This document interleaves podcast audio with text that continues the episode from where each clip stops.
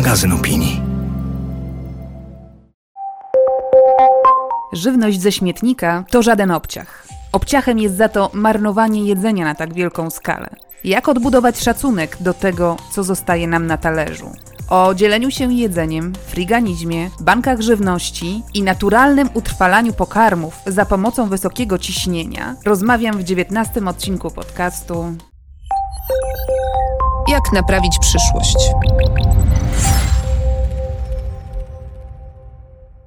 Jeśli regularnie słuchacie tego podcastu, to zapewne zauważyliście, że mam słabość do tematów związanych z jedzeniem. O diecie przyjaznej dla klimatu opowiadałam w pierwszym odcinku, ponad dwa lata temu. I tam rozmawialiśmy o sztucznym mięsie, o jadalnych owadach i przede wszystkim o wyższości produktów lokalnych, które mają niższy ślad węglowy nad tymi importowanymi z drugiego krańca świata. W zeszłym roku był też odcinek o glonach. Dziś wracam do tematu jedzenia, ale od zupełnie innej strony. Chciałabym porozmawiać o najciekawszych i najskuteczniejszych inicjatywach, które próbują zmniejszyć ilość, skalę marnowanej żywności. Z danych wynika, że jedna trzecia wyprodukowanego na całym globie jedzenia trafia na śmietnik. Jedna trzecia. W tym samym czasie głód cierpi ponad osiemset milionów ludzi. No nie mam wątpliwości, że na świecie, w którym w dwa tysiące pięćdziesiątym roku liczba mieszkańców zwiększy się do dziesięciu miliardów, skalę tego marnotrawstwa trzeba będzie ograniczyć do minimum.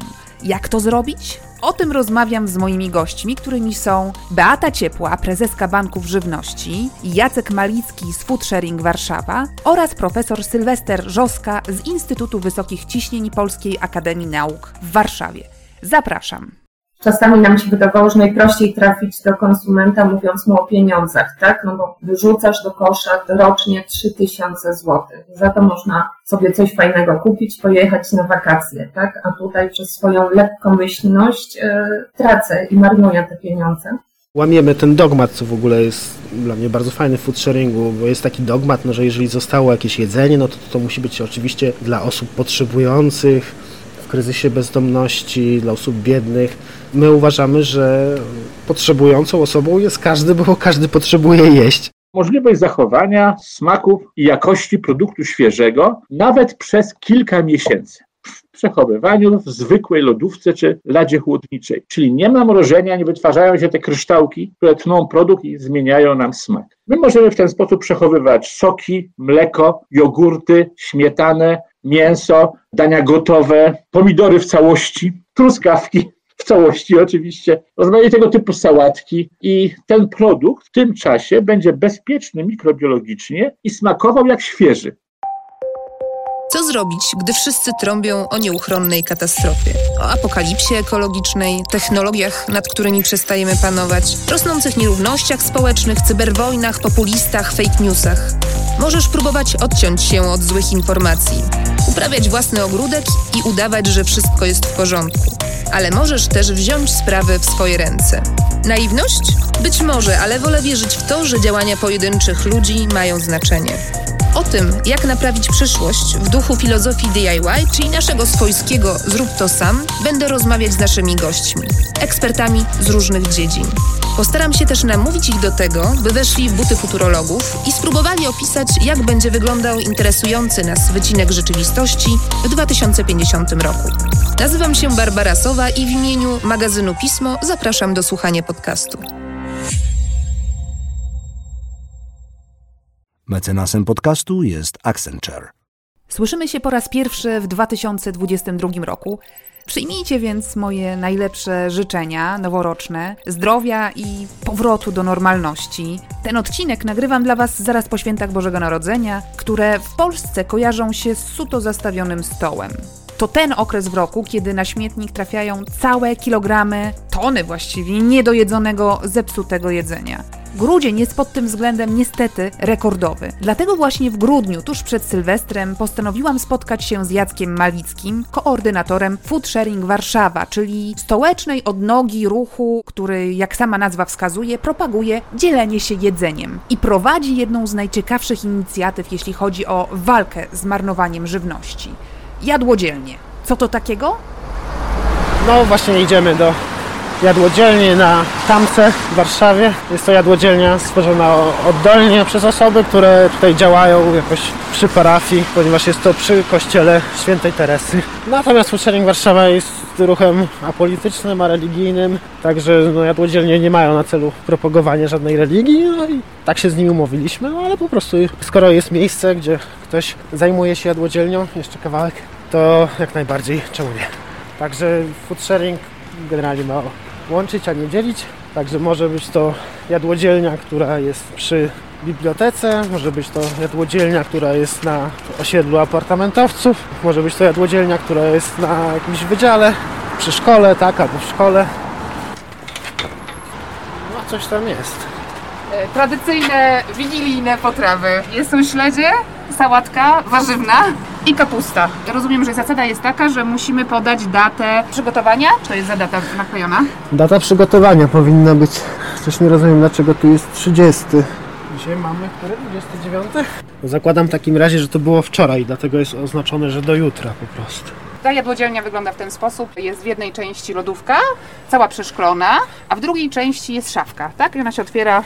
Tak, lodówka właśnie bardzo fajnie, że jest przeszklona, bo dzięki temu od razu można zobaczyć, czy jest jakieś jedzenie w środku i dzięki temu, jak ktoś przechodzi nawet ulicą, to może łatwo się zorientować, czy warto zajrzeć, no czy akurat w danym momencie nie warto. No chyba, że ktoś chce coś zostawić. I trochę wygląda jak taka szafa na wymiar robiona, z przesuwnymi drzwiami. Tak, no więc właśnie to jest przykład jadłodzielni. O, tu jest na przykład ktoś zostawił bardzo sprytnie karteczkę z takimi nalepkami gotowymi, żeby oznaczać to jedzenie, które przynieśliśmy, tak? Czyli kiedy zostało zrobione, jakie są składniki. Jasne. Czyli można od razu nalepić taką kartkę i napisać, kiedy zostało jedzenie przygotowane. Są zasady działania, czego nie przynosić. Nie można przynosić surowego mięsa, produktów z niepasteryzowanego mleka, potraw zawierających surowe jaja, produktów napoczętych, na przykład otwartych puszek, produktów, które przekroczyły termin ważności i takich, które mają oznaki popsucia. A co przynosimy? To mam czytać, tak? No. Produkty, które sam miałbyś ochotę zjeść. O, to najlepsza rekomendacja. Produkty, którym niedługo skończy się termin przydatności do spożycia. Wyroby własne też można przynieść. Ciasto lub zupę. Wystarczy po prostu je zapakować do pojemnika. Tak, ale oznaczyć, kiedy zostały przygotowane.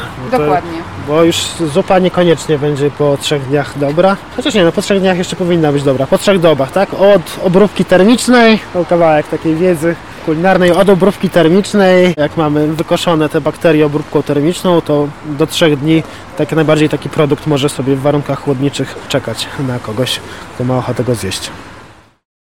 Aktualną mapę jadłodzielni możecie znaleźć na profilu Foodsharing Polska na Facebooku. Link znajdziecie w opisie podcastu. W całej Polsce takich jadłodzielni jest i już ponad sześćdziesiąt. Nie tylko w dużych miastach jak Poznań, Warszawa czy Kraków, ale też w Puławach, czy w Żaganiu. I co najważniejsze, taką jadłodzielnię może założyć dosłownie każdy.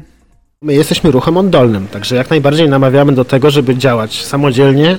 Oczywiście część jadłodzielni zakładamy my, czyli znajdujemy miejsce, znajdujemy osoby chętne albo spośród nas, ratowników i ratowniczek, albo spośród osób, które są zainteresowane tematem ale i mieszkają na przykład w sąsiedztwie, tak, w bliskim sąsiedztwie. Załatwiamy lodówkę, szafkę, akurat te rzeczy często otrzymujemy po prostu za darmo, bo oprócz jedzenia też często ludzie nam proponują właśnie, że używaną lodówkę mogą nam przekazać, żeby założyć jadłodzielnię. Już nawet mamy zmagazynowane chyba ze dwie na, na przyszłe jadłodzielnie, więc tak, część jadłodzielni, zwłaszcza na początku zakładaliśmy my. Są też jadłodzielnie, które są założone oddolnie przez, no po prostu przez inne osoby, które podchwyciły ten pomysł i one korzystają, znaczy my im możemy zaoferować to, że mamy już przygotowaną jakby oprawę graficzną, mamy przygotowany regulamin, czyli zasady, co powinno się znaleźć w jadłodzielni, a co nie może się znaleźć w jadłodzielni. No i oprócz tego trzeba pamiętać, że ratownicy Foodsharing Warszawa do jadłodzielni cały czas to jedzenie dostarczają. Może nie każdego dnia, bo to też zależy kto który ratownik, który ratowniczka ma gdzieś tam po drodze, ale cały czas dostarczamy. Powiedzmy, że jestem zdecydowana, to co teraz muszę załatwić? No, znajduję miejsce, gdzie można ustawić lodówkę i szafkę, gdzie można będzie korzystać z prądu. Jeżeli zaczynamy po prostu od lodówki i szafki, to najczęściej dobrze by było, żeby to było miejsce gdzieś w środku pomieszczenia. Ze względu na to, że potem przychodzi zima i ta lodówka w niskich temperaturach może po prostu przestać działać. Albo trzeba będzie ją schować, albo też trzeba będzie ją zabezpieczyć przed kradzieżą, no bo jedna z taka sytuacja też nam się zdarzyła. Ktoś ukradł lodówkę, krótko mówiąc. Z naszego doświadczenia wynika, że jednak najlepiej działają jadłodzielnie, które są na zewnątrz całodobowo dostępne, tak? No na przykład przy Teatrze Powszechnym jest szafka, są też jadłodzielnie jakby zbudowane, tak obudowane przy urzędach dzielnicy Żoliborz czy przy urzędzie dzielnicy Włochy. Jeżeli chcemy założyć jadłodzielnię i ma być ona na zewnątrz, no to musimy znaleźć miejsce, gdzie ewentualnie jest osłona dla lodówki, gdzie ona może bezpiecznie stać, gdzie ją też zabezpieczymy przed jakimś wandalizmem, na przykład kradzieżą, albo możemy też po prostu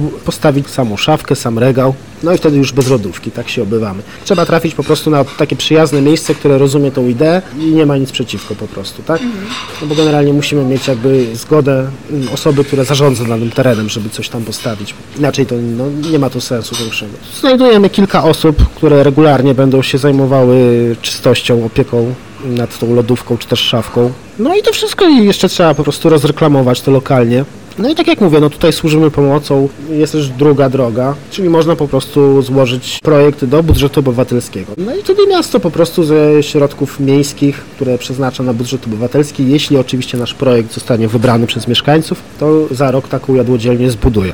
My na przykład zakładaliśmy jedną z takich jadłodzielni, że bazar udostępnił nam, użyczył nam po prostu jednego z pawilonów, który i tak nie był używany. Lodówki dostaliśmy od jakiegoś przedsiębiorcy, który zdaje się, że nie wiem, wymieniał lodówki, czy też likwidował sklep, regały też od kogoś innego. To właściwie w, obrębach, w obrębie tego samego bazaru się działo, także jakby tutaj bazar nam wszystko zapewnił, tak? Jacek Malicki działa w tym ruchu niemal od początku. Zaczynał od ratowania jedzenia na własną rękę. Najkrócej mówiąc, trafiłem do foodsharingu z friganizmu. Krążąc jako frigan wieczorami po mieście, przekonałem się na własne oczy, ile jedzenia się marnuje, ile jedzenia wyrzucają sklepy i ile jedzenia również wyrzucają restauracje. No i stwierdziłem, że należy coś z tym zrobić. Tak się składa, że ja przez jakiś czas, powiedzmy, zadawałem się ze środowiskiem skłoterskim, anarchistycznym. No i to jakby jest od nich w sumie friganizm, rozwiązanie wyjęte, no bo to środowisko jest takim, że tak powiem, rozsadnikiem takich alternatywnych sposobów na życie. No i pierwszy raz tu na friganizm to ja byłem w Barcelonie, jak tam akurat siedziałem dwa tygodnie na skłocie. Natomiast już wcześniej fryganizm istniał, ja pamiętam, że zanim ja to robiłem, to już był o tym jakiś dokument w telewizji, także w sumie niekoniecznie wcale anarchiści. No, ludzie generalnie, którzy nie zgadzają się na konsumpcyjny styl życia, gdzie dużo produkujemy, za dużo produkujemy ze względów właśnie marketingowych i potem wszystko to marnujemy, znaczy wszystko, no dużo marnujemy. Jeżeli konsumować to w sposób jakiś racjonalny, a najchętniej w ogóle nie napędzać, tak? Tej całej nadprodukcji, hmm. która jest w wielu elementach życia, nie tylko w jedzeniu, ale także na przykład w modzie, tak, tak zwane zjawisko fast fashion. Tak.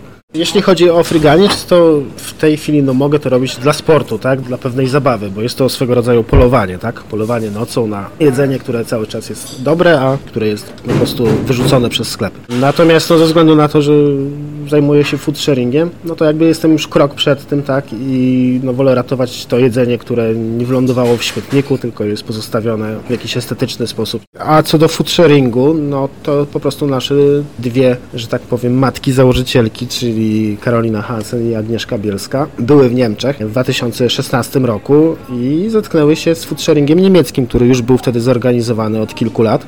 Bo to jest w ogóle idea, która się narodziła w Niemczech, prawda? No tak, wymyślił to Rafael Fellmer, taki niemiecki trochę hippies, trochę podróżnik, który w pewnym momencie stwierdził, że właściwie da się podróżować bez wielkich pieniędzy po świecie właśnie dzięki temu, że mnóstwo jedzenia, czy między innymi dzięki temu, że mnóstwo jedzenia pozostaje wyrzucone i ono jest cały czas do wykorzystania, więc na początku był jak najbardziej fryganem, a potem to zorganizował w pewien ruch taki oddolny. Foodsharing Warszawa, no oczywiście zaczynaliśmy powiedzmy, nie wiem, od dziesięciu do trzydziestu zaangażowanych osób. W tej chwili tych osób jest sto pięćdziesiąt kilka. Oczywiście to nie wygląda tak, że każda z tych osób codziennie jeździ gdzieś ratować jedzenie, ale po prostu co jakiś czas. No, angażuje po prostu tyle swojego czasu, ile może. Z reguły średnio to nam wychodzi, że raz na tydzień albo dwa razy na tydzień taka osoba gdzieś jeździ ratować jedzenie.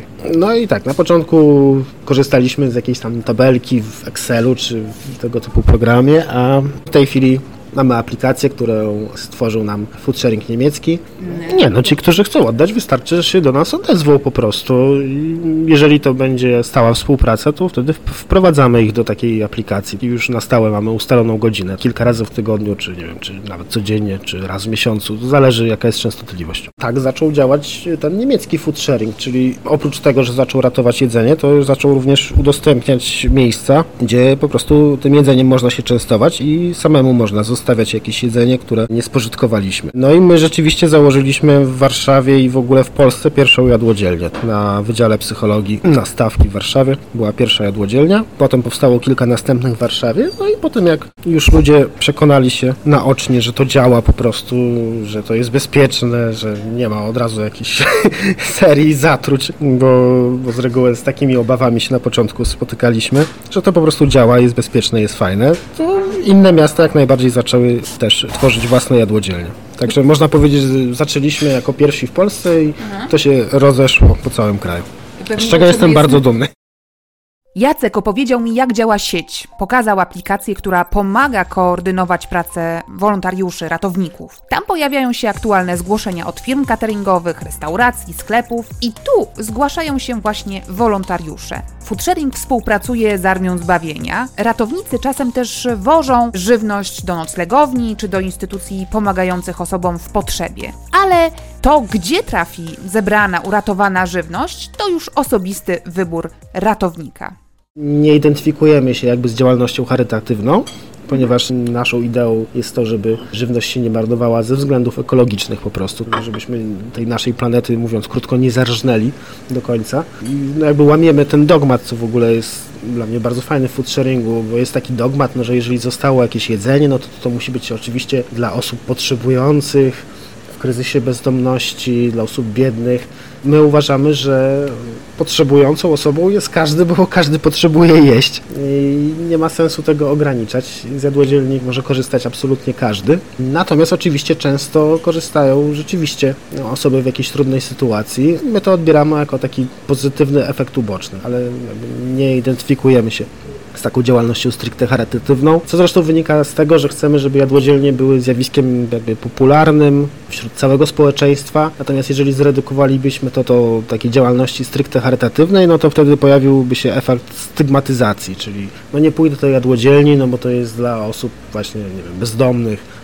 Nie, to nie o to chodzi. Nie o to chodzi. To bardziej chodzi o, o ograniczenie takiej bezrefleksyjnej konsumpcji, o ograniczenie nadprodukcji żywności. Jeżeli ja idę na zakupy, wybieram się na zakupy, no to jeżeli mam po drodze gdzieś jadłodzielnię, no to najpierw zaglądam do jadłodzielni, bo może tam jest coś fajnego do zjedzenia i okazuje się, że wcale nie muszę robić tych zakupów. Jacek wyliczył, że w ubiegłym roku Foodsharing Warszawa uratował dziewięćdziesiąt dwie tony żywności, co jest całkiem niezłym wynikiem jak na oddolną organizację zrzeszającą stu pięćdziesięciu wolontariuszy. A moja wyidealizowana wizja przyszłości jest taka, że po prostu no, te jadłodzielnie już nie będą potrzebne, ponieważ ludzie tak się doskonale nauczą dysponować własnymi zasobami, zarówno w domu, jak i na różnych przyjęciach i też po świętach, no, że jakby nie będzie takiej potrzeby i to dotyczy moim zdaniem również przede wszystkim właśnie gastronomii, handlu, hipermarketów, hipermarketom.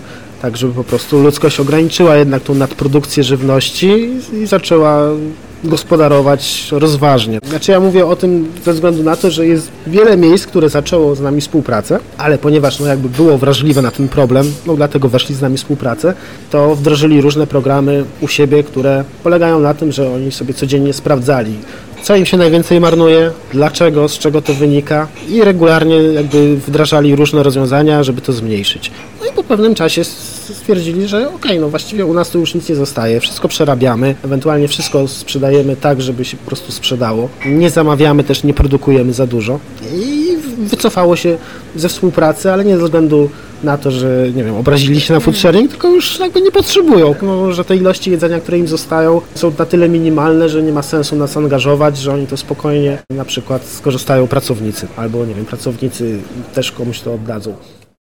Jeśli ktoś chce dołączyć, wystarczy wysłać maila albo napisać do nich na Facebooku. Po wypełnieniu ankiety taki kandydat na ratownika robi trzy wspólne odbiory i jeśli wszystko przebiega zgodnie z planem, jeśli będzie tak zwana chemia, dołącza do zespołu. Foodsharing to stosunkowo młoda inicjatywa, ale problemem marnowanej żywności zachodnie społeczeństwa zajmują się już od wielu dekad. Jedną z najstarszych i największych organizacji są banki żywności, założone jeszcze w latach sześćdziesiątych przez emerytowanego amerykańskiego biznesmena z Arizony. W Polsce pierwszy bank żywności założył w tysiąc dziewięćset dziewięćdziesiątym trzecim roku Jacek Kuroń. Dziś takich banków działa już w Polsce trzydzieści dwa.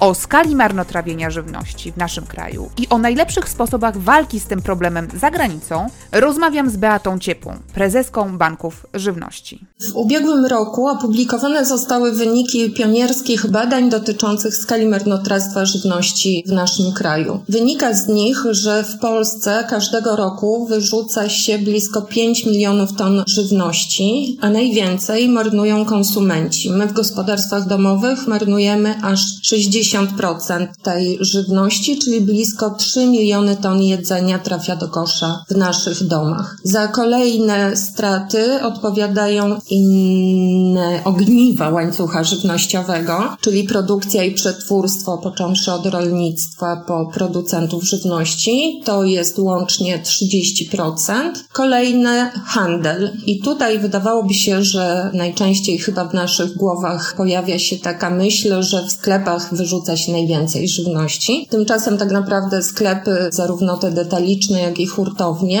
to siedem procent marnowanej żywności. Czyli to my jesteśmy głównymi winowajcami, my zwykli konsumenci. Tutaj statystyki nie kłamią. Pozostałe miejsca, gdzie jeszcze również straty żywności są, to gastronomia, ale to około jeden procent, a także transport i magazynowanie żywności i to łącznie mniej niż jeden procent. Te europejskie dane są dość stare. Tam była mowa o blisko dziewięciu milionach ton żywności w Polsce, czyli te nasze badania troszkę odczarowały tą liczbę i mam nadzieję, może trochę poprawiły nam nastrój, no bo te ilości zmalały, natomiast jesteśmy w czołówce. Te dane Eurostatu dwa tysiące jedenastego plasowały nas na piątym miejscu w Europie.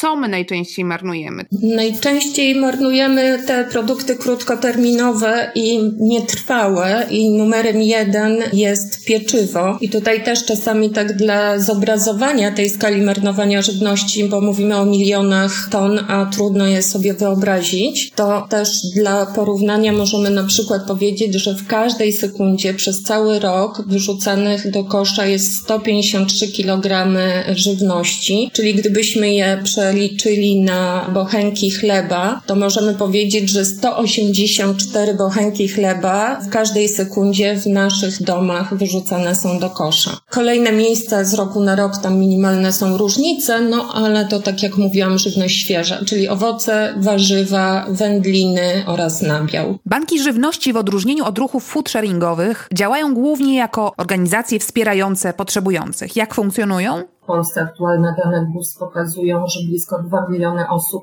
żyje na granicy ubóstwa, czyli ma miesięcznie sześćset złotych na utrzymanie. Rzeczywiście naszą taką podstawą i codzienną pracą to współpraca nie z osobami indywidualnymi, ale z producentami, rolnikami, dystrybutorami żywności i to od nich my otrzymujemy bezpłatnie żywność krótkoterminową, tak zwaną niehandlową. Czasami są to bardzo dobre produkty z długimi terminami przydatności do spożycia, ale na przykład wadliwym opakowaniem. My taką żywność zagospodarowujemy, odbieramy i przekazujemy ją na rzecz osób potrzebujących. Jako organizacji nie udzielamy pomocy osobom indywidualnym, jesteśmy taką hurtownią, można powiedzieć. Współpracujemy z trzema tysiącami lokalnych organizacji pozarządowych, placówek pomocy społecznej i te organizacje wykorzystują otrzymywaną od nas żywność do pomocy swoim podopiecznym. I na przykład w ubiegłym roku łącznie przekazaliśmy na rzecz osób potrzebujących sześćdziesiąt cztery tysiące ton żywności. Przy czym nie możemy powiedzieć, że uratowaliśmy przed zmarnowaniem te całe sześćdziesiąt cztery, bo połowa żywności pochodzi z takich innych programów pomocowych, które realizujemy. Oczywiście tak do współpracy zapraszamy i to też nie jest tak, że jeśli ktoś do nas przyjdzie i przyniesie nam opakowaną żywność, tak było na przykład na początku tego roku, kiedy pojawiały się osoby, które zrobiły duże zapasy na początku pandemii, pełne zgrzewki, ryżu, makaronu. Pamiętamy ten moment, kiedy wszystkiego brakowało w sklepach. No i po blisko roku okazało się, że z tej żywności niewiele, niewiele spożytkowano, niewiele zostało zużyte. To, co my proponujemy osobom indywidualnym, jeśli chodzi o pomaganie i dzielenie się żywnością, to po pierwsze są takie akcje świątecznych zbiórek żywności, które organizujemy dwa razy do roku w sklepach, Też chcąc ułatwić dostępność Polakom, realizujemy te akcje w sklepach, tak? No bo nasze magazyny często są gdzieś na obrzeżach, to raczej samochody ciężarowe i tiry, więc też oczywiście poszukujemy środków i wsparcia i to, czym możemy się pochwalić, że jesteśmy chyba dobrym bankiem, bo jedna złotówka zainwestowana w naszą działalność pozwala nam przekazać potrzebującym szesnaście kilogramów żywności. Raczej nigdy nie udałoby się za złotówkę tyle żywności kupić, więc to tutaj taki bankowy akcent naszych działań. Parę lat temu było głośno o piekarzu z Legnicy, który przegrał z fiskusem, bo nie zapłacił dodatkowego podatku od pieczywa, które to pieczywo przekazywało ze zwrotów biednym. I ja się zastanawiam, jak pani ocenia, jak wygląda dziś to prawo? Czy ono dzisiaj jest przyjazne i czy ono rzeczywiście odpowiada potrzebom i pomaga ten problem zmniejszyć, marnowanie żywności? Jest zdecydowanie przyjaźniejsze, ale wciąż jeszcze pozostaje sporo do zrobienia. Rzeczywiście ten piekarz z Legnicy i kwestia podatku V A T, który musiał odprowadzić od przekazywanej żywności, to był rok dwa tysiące czwarty, kiedy weszliśmy do Unii Europejskiej, kiedy zaczęło nas obowiązywać prawo i dyrektywy unijne. To był ten zgrzyt i było do niedostosowania. Zostało prawo i ustawa o podatku V A T dostosowana do rzeczywistości, bo tak bardziej opłacało się wyrzucić żywność niż przekazać. Dzisiaj rozumiem, że opłaca się jednak przekazać bardziej niż wyrzucać. Tak, warto też podkreślić, że sama utylizacja żywności też kosztuje, prawda? Więc jeśli przedsiębiorca, darczyńca, firma będzie w taki sposób działała, aby nie dopuścić do zmarnowania żywności i konieczności jej utylizacji, no to uniknie też tych dodatkowych kosztów, a kwestie ulg właśnie podatkowych, czyli nienaliczanie podatku V A T i też wliczenie wartości tej darowizny w koszty uzyskania przychodu, no są dla nich no, nie tyle szansą i jakąś nagrodą, natomiast na pewno nie generują dodatkowych kosztów. W dwa tysiące dziewiętnastym roku w Polsce weszła w życie ustawa o przeciwdziałaniu marnowania żywności, która miała diametralnie poprawić sytuację. Ale jak się okazuje, ustawa jest dziurawa i wymaga aktualizacji. Nie dalej jak kilka tygodni temu Najwyższa Izba Kontroli opublikowała raport, który punktuje wszystkie niedoróbki. Najważniejszy wniosek z tego raportu jest taki, że regulacje powinny obejmować znacznie więcej podmiotów. Dziś obejmują one jedynie sklepy wielkopowierzchniowe, a powinny też obowiązywać mniejszych graczy. Nie tylko sklepy, ale też producentów żywności, firmy, które je paczkują i importerów. Poza tym no, brakuje transparentności, brakuje skuteczności egzekwowania przepisów i edukacji. No bo zapisy dotyczą głównie handlu, a z badań wynika, że to my, zwykli zjadacze chleba, marnujemy najwięcej. Wszyscy widzimy, że potrzeba doprecyzowania, począwszy od takich podstawowych definicji, czym jest marnowanie żywności, bo na przykład dla niektórych żywność, która jest wyrzucona, a której upłynął termin przydatności do spożycia, już nie jest żywnością, tylko odpadem. W związku z tym nie podlega ona ustawie i na przykład tym obowiązkowym karom. Czyli firmom, sklepom opłaca się czasem przetrzymać, żeby to był już odpad, a nie marnowana żywność? Gdyby w ten sposób interpretować rzeczywiście te zapisy, no to tak. I wtedy nie marnuje żywności, tylko to są odpady i nieuniknione. Oczywiście część odpadów jest nieunikniona, tak, bo właśnie zwłaszcza produkty świeże, owoce, warzywa, gdzieś zdarza się, że ulegną zepsuciu, zgniją, są jakieś uszkodzenia mechaniczne opakowań, więc pewnych rzeczy nie da się uniknąć. Co oprócz definicji jeszcze do zmiany? Kwestie formalne, kontroli, nadzoru, ale również kwestie dotyczące na przykład takiej działalności edukacyjnej. Patrząc również choćby na fakt, że najwięcej marnujemy my, konsumenci, to tutaj żadna ustawa tak naprawdę nie ureguluje i nie spowoduje ograniczania wyrzucania żywności. I tu niezbędna jest edukacja i podnoszenie nieustannej świadomości i przypominanie o tym, co robić, aby właśnie po świętach nie obudzić się z bólem głowy i nadmiarem żywności w lodówce i koniecznością jej wyrzucenia. A kto, jakbyśmy mieli wskazać jakieś konkretne rozwiązania, może konkretne kraje, kto najlepiej sobie radzi? Kto ma jakieś takie najciekawsze rozwiązania, które moglibyśmy my wdrożyć u nas? W różnych krajach różnie prawo działa, bo na przykład tutaj jakby przodują w takich działaniach proekologicznych kraje skandynawskie, natomiast tam w ogóle możliwym jest sprzedawanie żywności po upływie terminu takiej daty najlepiej spożyć przed, co w Polsce jest niemożliwe. To w ogóle też jest taki element nauczyć i rozróżniać Polaków i czytać daty, czyli należy spożyć do i najlepiej spożyć przed. Czyli ta pierwsza data należy, no mówi nam już o obowiązku i to jest jakby taka data przydatności do spożycia, po upływie której nie powinniśmy spożywać takiej żywności. Tu chodzi o żywność świeżą, wędliny, nabiał i różnego rodzaju takie produkty. Natomiast mamy całą gamę artykułów spożywczych, które mają napis najlepiej spożyć przed i to pokazuje, że najlepiej, czyli niekoniecznie po upływie terminu przydatności ten produkt będzie już niedobry. To jest termin optymalnej jakości. Popatrz, powąchaj, spróbuj i dopiero wtedy zdecyduj, czy należy to wyrzucić, no bo nie oszukujmy się, kawa, herbata czy ryż, który jest przechowywany w suchym, dobrym, właściwym miejscu, jeśli upłynie mu ten termin, skończy się miesiąc grudzień, a była data grudzień dwudziesty pierwszy, to on pierwszego stycznia nie będzie zepsuty i prawdopodobnie możemy jeszcze przez pół roku spokojnie go spożytkować, a badania wskazują, że ponad połowa Polaków nie widzi różnicy w tych datach i oba produkty traktuje w ten sam sposób, więc tu jest dużo do zrobienia i również pod kątem takim systemowym, bo z punktu widzenia ustawy o bezpieczeństwie żywności w Polsce w tym momencie te daty rzeczywiście są zrównane ze sobą i oznaczają to samo. Nie wolno sprzedawać żywności po terminie, nam organizacjom nie wolno również jej dystrybuować nieodpłatnie na cele charytatywne.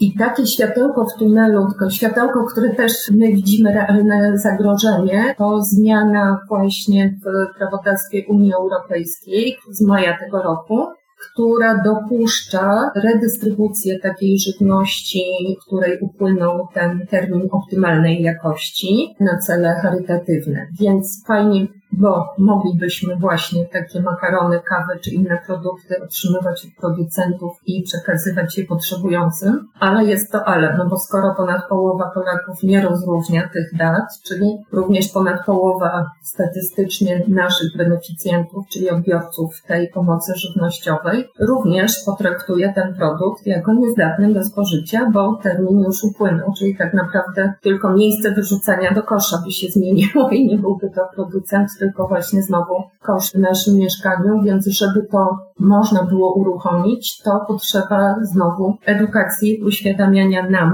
tych różnic. Te skandynawskie przykłady to są ogólnodostępne sklepy, takie dyskonty, gdzie są właśnie produkty z datami takimi limit, tak, albo wręcz po terminie tej optymalnej jakości i tam każdy z nas może sobie pójść i te zakupy zrobić. Kupuje taniej, no oczywiście wie i ma świadomość, że te produkty mogą być odrobinę mniejszej, gorszej jakości, natomiast tutaj jakby tym argumentem jest cena. To, co mnie się podoba, to Francja i tam te działania są rzeczywiście już od wielu lat prowadzone i tak, no po pierwsze znowu te daty przydatności do spożycia są rozróżniane, więc francuskie banki żywności przekazują tą żywność trwałą, suchą, czy napoje, czy konserwy właśnie miesiąc po dacie.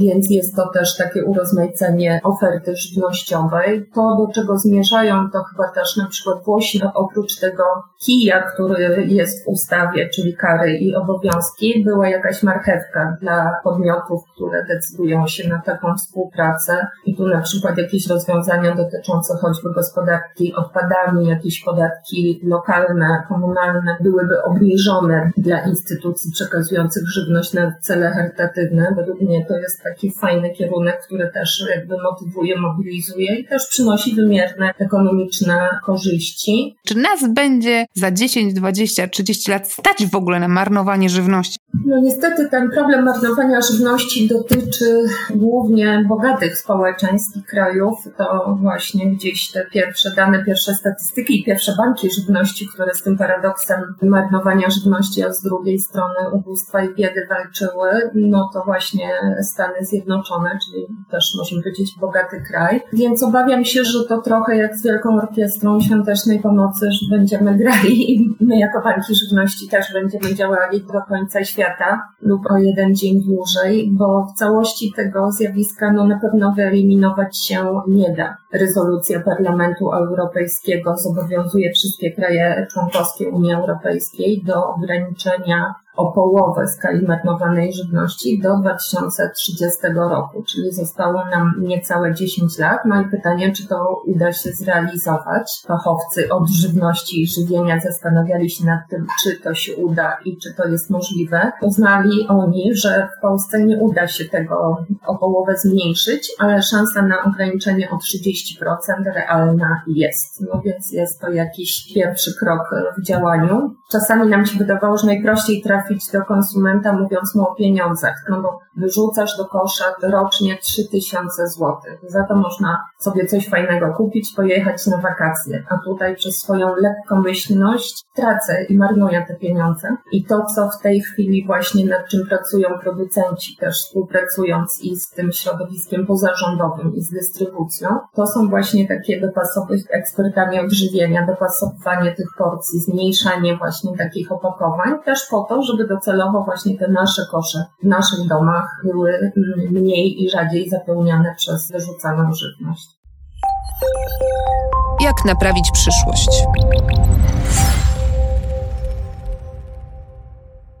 Z pomocą w walce z problemem marnowania żywności przychodzą też technologiczne startupy. W Polsce działają dwie aplikacje, które pozwalają kupić taniej jedzenie z restauracji, by uratować je przed zmarnowaniem.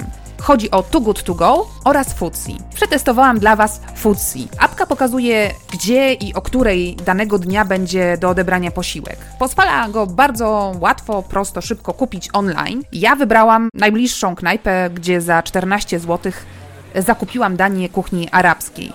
Posiłek odebrałam osobiście w restauracji. Dzień dobry. Ja z taką aplikacją przyszłam z Foodsi. O tak, dokładnie. Co ja mam pokazać? E, mieszany? Ale...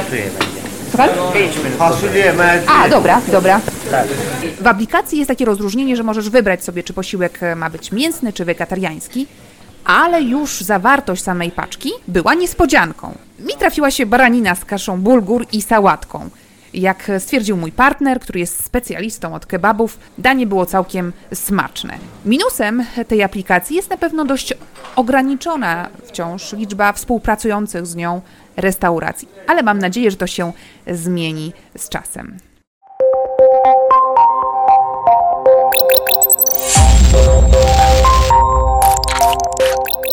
Ograniczanie skali marnowania jedzenia wiąże się z innym, bardzo szerokim tematem. Mam tu na myśli sposoby utrwalania żywności.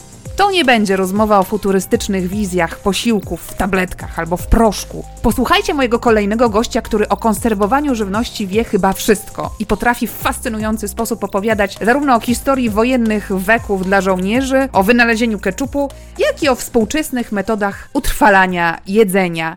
Nazywam się Sylwester Rzoska i jestem kierownikiem laboratorium w Instytucie Wysokich Ciśnień Polskiej Akademii Nauk w Warszawie, ale moje laboratorium, które nazywa się X-Press Matter, otwarte cztery lata temu, czyli jest całkiem nowe, w pięknym parku koło Willi Kattelbacha, takiej perły modernizmu, wspaniale odrestaurowanej przez mój instytut.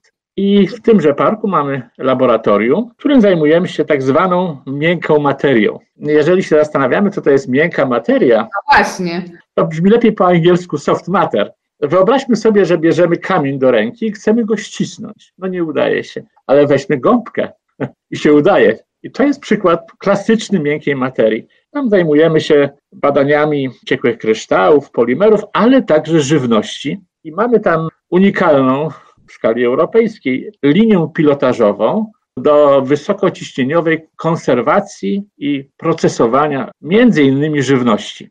Wielkim problemem dziejowym, o którym się rzadko mówi, jest problem konserwacji żywności i napojów. My sobie nie zdajemy sprawy, że podstawowym sposobem konserwacji na przykład wody czy wszelkich napojów był alkohol. Dziedzic rozpijał chłop, bo im płacił częściowo w wódce, prawda? O czym nawet szczególnie za komuny tak używane, jak chodziłem do szkoły, byłem w młodych latach, że to miało symbolizować ten ucisk pański. Oczywiście on był, ale gdyby ten, tenże chłop nie przyniósł tej wódki do domu i nie dolewał ich do wody, którą pije w polu czy gdzieś, to by się zatruł. A więc wszyscy od małych dzieci pili napoje alkoholizowane. Na południu Europy to było wino, gdzie kogoś było stać, miał czas, było pewnie piwo. A w naszych szerokościach geograficznych to po prostu była wódka. Tylko że nie pito tego, tak jak sobie wyobrażamy, tylko jako dolewkę. No także wszystkie armie wojskowe, które szły do walki przez całe wieki, tak naprawdę były lekko pijane. No dzisiaj to już chyba nie za bardzo przejdzie ten sposób konserwowania wody. Ale, ale, ale oni nie mieli wyjścia, bo wyjście było albo wszyscy mają dysenterię, tyfus i co, co tylko jest, albo są lekko tak na jakim rauszu i idą ochoczo do walki. Więc to, tak to działało. O czym się po prostu zapomina, że nieraz się zastanawiamy, czemu ci te bitwy były tak głupio rozgrywane, prawda? Ja myślę, że częściowo dlatego, że wszyscy byli lekko pijani. Oczywiście pewne sposoby konserwacji żywności są znane od zawsze, wędzenie, ale w dziewiętnastym wieku Napoleon Bonaparte poprosił o ogłoszenie konkursu, żeby zakonserwować żywność dla jego wielkiej armii, która idzie do Rosji. Jak to zrobić? Wymyślono weki. Właśnie wtedy na konkurs Napoleona odpowiedział, nie pamiętam nazwiska, jeden z wynalazców i te słoiki z tymi gumkami, które tam dzisiaj mamy, wtedy nie były gumki, trochę takie inną technologię, ale bardzo podobnie to działało. Nap- wojska Napoleona wiozły na wozach, aby co, no, przynajmniej kadrze oficerskiej, dać coś smacznego, no ale wożenie szklanych naczyń na wojnę to nie jest dobry pomysł, prawda, jak wiemy, bardziej, że dróg nie było, to wszystko. I w latach trzydziestych, czterdziestych Anglii opracowano konserwy i one zostały spopularyzowane przez Lorda Canninga, stąd angielska nazwa can, konserwa. One jeszcze były masywne, po prostu zamykano w cynowych puszkach mięso czy inne rzeczy, sterylizowano wysoką temperaturą. Nie zdawano sobie sprawy dlaczego, ale oczywiście otworzenie takiej puszki wymagało, no,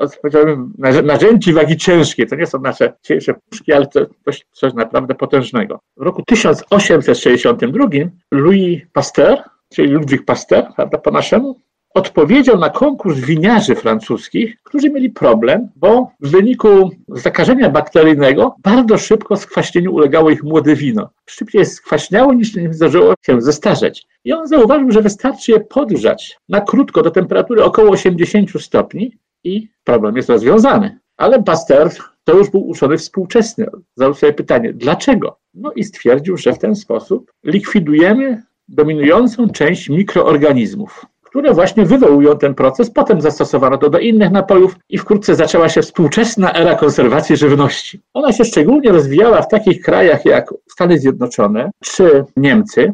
Przede wszystkim dodatki chemiczne dodawano, prawda? Przez długi czas na przykład mięso konserwowano formaldehydem. To jest, musiało być coś potwornego w smaku, bo formaldehyd, jak wiemy, służy do konserwacji na przykład zwłok. Jedzenie tej potworności było czymś strasznym. No i wtedy na przykład pan Heinz opracował ketchup, bo ketchup, mięso lekko, brzydko pachniejące lub tym formaldehydem polane ketchupem było zjadliwe i nie śmierdziało. W laboratorium profesora Rzoski w Celestynowie pod Warszawą stoi gigantyczna komora ciśnieniowa o objętości pięćdziesięciu litrów, wysoka na osiem metrów.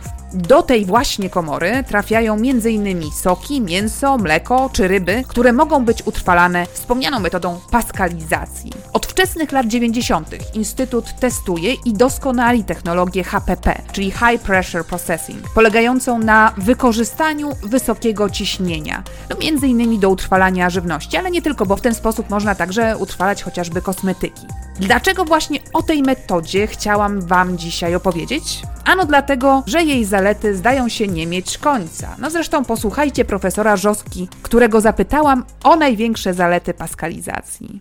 Możliwość zachowania smaku i jakości produktu świeżego nawet przez kilka miesięcy. W przechowywaniu w zwykłej lodówce czy ladzie chłodniczej. Czyli nie ma mrożenia, nie wytwarzają się te kryształki, które tną produkt i zmieniają nam smak. My możemy w ten sposób przechowywać soki, mleko, jogurty, śmietanę, mięso, dania gotowe, pomidory w całości, truskawki w całości oczywiście, rozmaite tego typu sałatki i ten produkt w tym czasie będzie bezpieczny mikrobiologicznie i smakował jak świeży. Pasteryzacja termiczna zabija witaminy. Musimy być świadomi. Ja tu nie chcę robić nikomu antypropagandy, ale ja jak wchodzę do aptek, widzę pisze świeże soki bez konserwantów. Tylko jest ciepło, temperatura jest zima, trzydzieści stopni, stoi to od roku na tej półce i to jest ten cud bez konserwantów.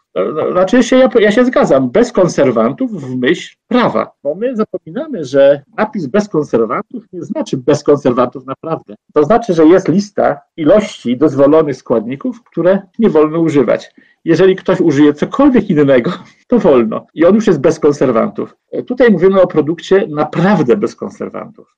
O zaletach paskalizacji, która nie tylko utrwala, ale wręcz wzbogaca produkty, profesor opowiada na przykładzie mleka, który nie tylko zachowuje świeżość po takim utrwaleniu i smak, jakby było prosto od krowy, ale jeszcze może być mniej tłuste. Faktu, że ten produkt jest dietetyczny, nasze kubki smakowe w ogóle nie wyczują. To samo można zrobić na przykład z jogurtami. Fantastycznie, prawda? Innym przykładem, o których opowiada profesor, są koktajle ze świeżej pietruszki. I te koktajle można nie nie tylko utrwalić za pomocą wysokiego ciśnienia, ale i dosmaczyć. Problem jest taki, że jak my to zrobimy, to jak wszystkie tego typu warzywne, po kilku godzinach to jest pełne bakterii. I to już nie jest cudowne. Drugi problem to jest taki, że najczęściej jest to po prostu niedobre. I otóż my zdołaliśmy tę datkę przemielić na mikroelementy i poddaliśmy odpowiedniemu ciśnieniowaniu już w wersji lekko dosmaczonej innymi owocami. Od razu mówię, żadne cukry, chemie, solenie, tylko owoce, które pasują do, które wzmacniają działanie. Wychodzi coś boskiego w smaku. Nie sedymentuje przez dwanaście godzin, bo bardzo często na półce sklepowej widzimy taki, takie rozdzielenie, prawda? To od razu zniechęca. Tu wystarczy raz na dobę obrócić i jest stabilne. Smak jest, czasami sobie w laboratorium z żoną, bo ja pracuję razem z moją z żoną, pracuję nad tymi tematami. Robimy to sobie, szczególnie w lecie. Jest to o tyle ciekawe, że nawet jak robiliśmy takie eksperymenty, jak się tą pietruszkę z lata zamrozi, to ona nie traci walorów. Może ją potem w zimie na świeżo sobie robić, robić. To cudowna rzecz. Można dzięki temu uzyskiwać jakościowo lepsze produkty. O walorach no, niebywałych. Na przykład można, nie lubimy ryby, ryby z ościami, prawda? Można ją sfiletować ciśnieniem. To znaczy, jak to działa? To, że że to ciśnienie działa, puszcza ości? Puszcza ości. Jest, wie pani, to jest bardzo prosty mechanizm. Otóż mięso ryby to jest sama woda prawie. Tam większość jest wody, a oś to jest jednak kość. A więc jeżeli my obciśniemy to miękkie wokół kości, to to wszystko się odrywa, można powiedzieć. Bardzo taki prosty, banalny mechanizm, który każdy sobie potrafi, może wyobrazić. W U S A jest obowiązek poddawania ciśnieniowaniu po, poza, puszczam, koło wybrzeża, dalej na przykład homarów, mu, wszystkich tych małży, bo tam była gigantyczna ilość zatruć. Jeżeli chcemy zjeść tę, tą potrawę w Bostonie, tuż koło portu, to nie ma sprawy, ale jeżeli chcemy zjeść, nie wiem, w Nevadzie, to już problem się pokazuje. Po ciśnieniowaniu ten produkt jest bezpieczny, nie ma pasożytów w pierwszej kolejności, bo to jest... i nie ma też listerii przede wszystkim, nie przylega do muszli. Czyli smakosz wkłada sobie ten patyczek i ma już od razu produkt bez straty. Wysokie ciśnienie do utrwalania żywności jako produktu rynkowego jako pierwsi zaczęli stosować Japończycy jeszcze na początku lat dziewięćdziesiątych. To były dżemy, marmolady, jogurty. W Stanach Zjednoczonych paskalizacja zaczęła się rozwijać, bo jak opowiada profesor Rzoska, impulsem było masowe zatrucie pokarmowe w pierwszej połowie lat dwutysięcznych. W tych latach w Stanach Zjednoczonych nastąpiło wielkie zatrucie salmonellą. W marketach w U S A na przykład szynka jest krojona w kilku miejscach na całym kontynencie. Więc wystarczy, że w tych, ja nie pamiętam ile, to jest kilka miejsc, że gdzieś tam ktoś czegoś nie domyje i wszystkie sklepy we wszystkich stanach U S A mają problem. To jest oczywiście ekonomiczne, tak dalej, ale też, jak się okazało, zabójcze. I wtedy w Stanach Zjednoczonych powstał akt prawny, że pewne rodzaje produktów muszą być konserwowane w sposób, który zabezpiecza przed salmonellą. Przed salmonellą i listerią, przede wszystkim listerią, tym takim głównym zabójcą bakteryjnym. I jedyną technologią, która nie niszczy produktu, jest zdrowa i zabezpiecza jest ciśnieniowanie żywności i po prostu wprowadzili akty prawne, że pewne rodzaje produktów muszą być obligatoryjnie ciśnieniowane. Wartość tego rynku w U S A to jest jakieś osiemdziesiąt miliardów dolarów. To jest w tej chwili na poziomie, moim zdaniem, najwyżej pięć procent. A co w ogóle można paskalizować? Wszystko, co zawiera wodę. Czyli w praktyce wszystko, co nie jest suche. No nie da się mąki, nie da się przypraw, o ile pasteryzacja termiczna jest tylko dla płynów, bo jak będziemy chcieli spasteryzować mięso, to my je po prostu ugotujemy. Ale jeżeli chcemy skonserwować surowe mięso, ciśnieniowo, to jest możliwe. Jeżeli chcemy ciśnieniowo to mięso ugotować pięć, dziesięć, piętnaście, dwadzieścia, trzydzieści procent szybciutko w całej objętości, to jest możliwe. Mało tego, jeżeli ja będę w cudzysłowie, bo to jest takie gotowanie na zimno, robił ten proces w różnych temperaturach, uzyskam inny produkt. Inaczej mówiąc, posiadając na przykład kawałek, nie wiem, karkówki, to co ja uzyskam? Mogę uzyskać nieskończone spektrum kilkuset rodzajów wyjściowych produktów, w cudzysłowie na zimno ugotowanych w iluś tam procentach, które można potem szybko przetworzyć. Ono jest bezpieczne. Jeżeli, no ja na przykład dałem celowo przykład karkówki, bo tam często są takie żelasto tłuste wtręty, których nie znoszę. Nie lubię tłustego mięsa po prostu, ale po ciśnieniowaniu to ginie. To znaczy one zostają, ale się ich nie wyczuwa w smaku. One się kruszeją. I taki kawałek mięsa staje się no, mięsem idealnym. Generalnie to znakomicie konserwuje soki. Mało tego, można robić nawet nowe produkty typu zimna kawa ciśniowa, zimne herbaty, wspaniale niektóre smakują. Atrakcją tej technologii jest to, że my tam wkładamy produkt już opakowany. On już nie jest powtórnie zarażony. My mamy produkt gotowy, spakowany, wkładamy tam, procesujemy, wyjmujemy i na półkę wędruje. Czyli nie ma, tak to się mówi fachowo, wtórnej kontaminacji, czyli zanieczyszczenia. To jest częsty problem. U nas to jest chyba w naszych produktach to wręcz koszmar. Przykładem są rzekome produkty bezglutenowe, prawda? Różne kasze jakieś tam, gdzie nieraz niesforni producenci w mąkę na jednej linii paczkują, a potem kasze dla bezglutenowców. I skutek jest zabójczy. Pewne produkty, które są z natury zagrożone, wymienię tutaj szynki surowe, paczkowane, łososie paczkowane, wszystkie ryby paczkowane, które nie są wędzone, takie surowe, jako takie kliniczne przykłady, w wielu krajach nie wolno w ogóle sprzedawać tak spakowanego produktu. Co ciekawe, utrwalaniu za pomocą ciśnienia można poddać także mleko matki. Okazuje się, że mleko kobiece zachowuje sto procent własności wszelkich po tym procesie przez dwa tygodnie przechowywania w zwykłej lodówce, bez mrożenia. Normalnie ono jest kilka razy mrożone w azocie, wytrzymuje trzy dni, a ilość tych ważnych składników, leptyny, immunoglobiny, spada do dwadzieścia procent produktu natywnego, produktu mleka natywnego. Niektóre bardzo istotne cechy tegoż mleka możemy zamplifikować, czyli zwiększyć, zrobić super mleko. Czyli na przykład jeżeli chcemy, aby jakaś immunoglobulina, jeżeli jej aktywność wynosi sto procent, wszystko jest sto procent w mleku natywnym zaraz od matki świeżej, to możemy uzyskać dwieście dwadzieścia. Jeżeli dziecko potrzebuje, potrzebowałoby żywności, która jest nie tylko żywnością, ale lekarstwo, to kształtuje całe życie. Zamiast dawać mu lekarstwa, możemy dawać mu takie mleko. W tym roku nawet patent dostaliśmy na to, międzynarodowy. No dobrze, skoro ta metoda ma tak wiele zalet, to dlaczego jest tak mało popularna? Odpowiedź profesora Rzoski no nie zdziwiła mnie, bo jak zwykle chodzi o pieniądze. Trzeba pamiętać, że jest to technologia, która dodaje do każdego litra produktu około, jeżeli nie ma ulg jakichś państwowych, około jednego euro do wartości. To powoduje, że jest to w obszarze zainteresowania krajów, które na to stać, gdzie ten konsument zarabia tyle, że ten zakup mu nie szkodzi. I oczywiście musi być też świadomość urosnąć w danym kraju, że warto zjeść zdrowiej, a mniej. I to jest, no Polska moim zdaniem dopiero wkracza w tym momencie w ten rejon. Niemcy, Francja, Hiszpania, Wielka Brytania wkroczyły już znacznie wcześniej. W Polsce od dwóch lat gdzieś w większej skali pokazały się soki, które są częściowo przetwarzane w Polsce, ale w dominującej części jest to import z Niemiec lub przede wszystkim z Czech. Polska tutaj no, została w tyle. Tak naprawdę zasadniczym elementem, który powoduje rozwój tej technologii, jest pokonanie bariery inwestycyjnej procesorów i samej operacji. Kraje takie jak, które wymieniłem, U S A, Niemcy, Kanada, one po prostu dofinansowują zakup maszyny, a potem dają duże ulgi, żeby opłacało się tą technologię stosować. To jest tak jak dopłata do samochodów elektrycznych. Nie słyszałem o takich operacjach u nas. Na koniec zapytałam profesora Rzoskę o to, jak będziemy utrwalać żywność w przyszłości. Czy na horyzoncie pojawią się jakieś inne, rewolucyjne metody? Czy zrezygnujemy z chemii, a może wrócimy do metod stosowanych od pokoleń? Tradycyjne metody, których nie należy nie doceniać, bo dzięki nim po prostu mamy pełne sklepy. Gdybyśmy nie konserwowali chemicznie produktów, nasze sklepy po prostu byłyby puste. Tak samo gdybyśmy nie mrozili mięsa, wędliny, chociaż to czasami pogarsza jakość, mielibyśmy to, co mieli mieszkańcy wielkich miast w dziewiętnastym wieku, czyli zepsute mięsa na obiad, zepsute wędliny. Tego się nie da przeskoczyć pewnych rzeczy.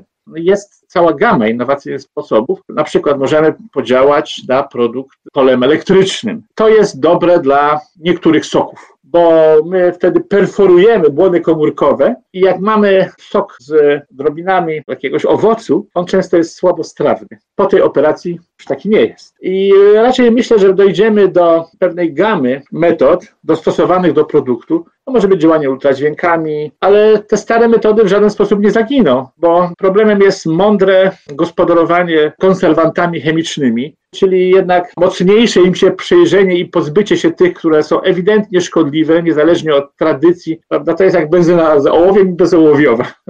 Ale z innych metod w zasadzie w skali masowej, poza wysokimi ciśnieniami, to nie widzę takiego lidera, ponieważ jest to jedyna metoda, która już działa, ma bardzo wiele atutów. I jeśli chodzi o Polskę, to jest kwestia no, pewnych zachęt chyba. I to nawet niekoniecznie dawania pieniędzy, a raczej zachęcania rozmaitymi przepisami, prawda? Tak, ułatwieniami, jakimiś ulgami, które w końcu mogą dać więcej pieniędzy do budżetu poprzez zwiększenie skali w efekcie. Jak naprawić przyszłość? Pamiętam z dzieciństwa, z jakim nabożnym stosunkiem do jedzenia podchodziła moja babcia. Ona uważała, że kromkę chleba, która spadła na podłogę, należy ucałować. Nawet pokolenie moich rodziców, wychowane w P R L-owskiej gospodarce niedoboru, wyrzucało jedzenie z takim poczuciem winy, dużo większym niż moi rówieśnicy. Czy w dobie kryzysu klimatycznego, kiedy rośnie świadomość kosztów produkcji, tego kotleta czy chleba, który ląduje na naszym stole, zmienimy podejście do wyrzucanej żywności? Bardzo bym tego chciała. Michał Misiak z Uniwersytetu Wrocławskiego, który bada uwarunkowania sądów moralnych o marnowaniu jedzenia, porównywał Polaków, a konkretnie poznaniaków, z Masajami z Tanzanii i plemionami Jali z Papui Zachodniej. I okazało się, że na przykład w Tanzanii zmarnowanie jedzenia uważa się za czyn podobnej kategorii, co uderzenie kogoś kijem. W Poznaniu wyrzucanie jedzenia nie jest oczywiście moralnie obojętne, ale w hierarchii czynów ocenianych nagannie plasuje się dość nisko. Marta Sapała, autorka książki Na marne, którą bardzo Wam polecam, zadaje kłam wielu stereotypom na temat marnowania jedzenia. Tłumaczy, że najwięcej marnują osoby samotne, co po części jest związane z faktem, że opakowania żywności są niedostosowane do ich potrzeb, po prostu są za duże. No i trudniej się gotuje generalnie dla jednej osoby niż dla rodziny. Rodziny oczywiście też marnują, ale troszkę z innych powodów. Mniej marnują też osoby, które gotują w domu, niż ci, którzy kupują gotowe dania. A to dlatego, że trudno jest wyrzucić coś, co się ugotowało samemu. Ale jeszcze ciężej wyrzucić coś, co się samemu wyhodowało, choćby na działce. Sapała tłumaczy, że oderwanie nas od tego łańcucha, tej drogi od pola do talerza, może nawet bardziej niż brak czasu sprzyja wyrzucaniu. O tym, jak nie marnować jedzenia w domu, robiąc zakupy i przygotowując codzienne potrawy, zaczynając od prostego opróżnienia lodówki i nie kupowania na zapas, czy planowania na karteczce takich zakupów, opowiada Małgorzata Minta, reporterka kulinarna, współautorka książki Less Waste Polska, w wywiadzie z Kasią Kazimierowską z cyklu Strategie Przetrwania. Link do tego wywiadu znajdziecie też w opisie podcastu. Oczywiście w sieci można znaleźć wiele przepisów bazujących na resztkach. No i świetnie, warto z nich skorzystać, ale umówmy się, kuchnia zero waste I, i takie fancy przepisy na chipsy z obierek od ziemniaka, to zabawa dobra dla osób, które mają na to pieniądze i czas i są świadome. Osoby, które są zajęte codzienną walką o przetrwanie, nie mają do tego głowy. Dlatego zamiast hejtować kogoś, kto nie jest less waste, lepiej zaprosić go na obiad. Dzięki wielkie, że wysłuchaliście tego odcinka podcastu Jak naprawić przyszłość. Ja się nazywam Barbara Sowa i zapraszam Was za miesiąc. Trzymajcie się ciepło. Do usłyszenia. Jak naprawić przyszłość?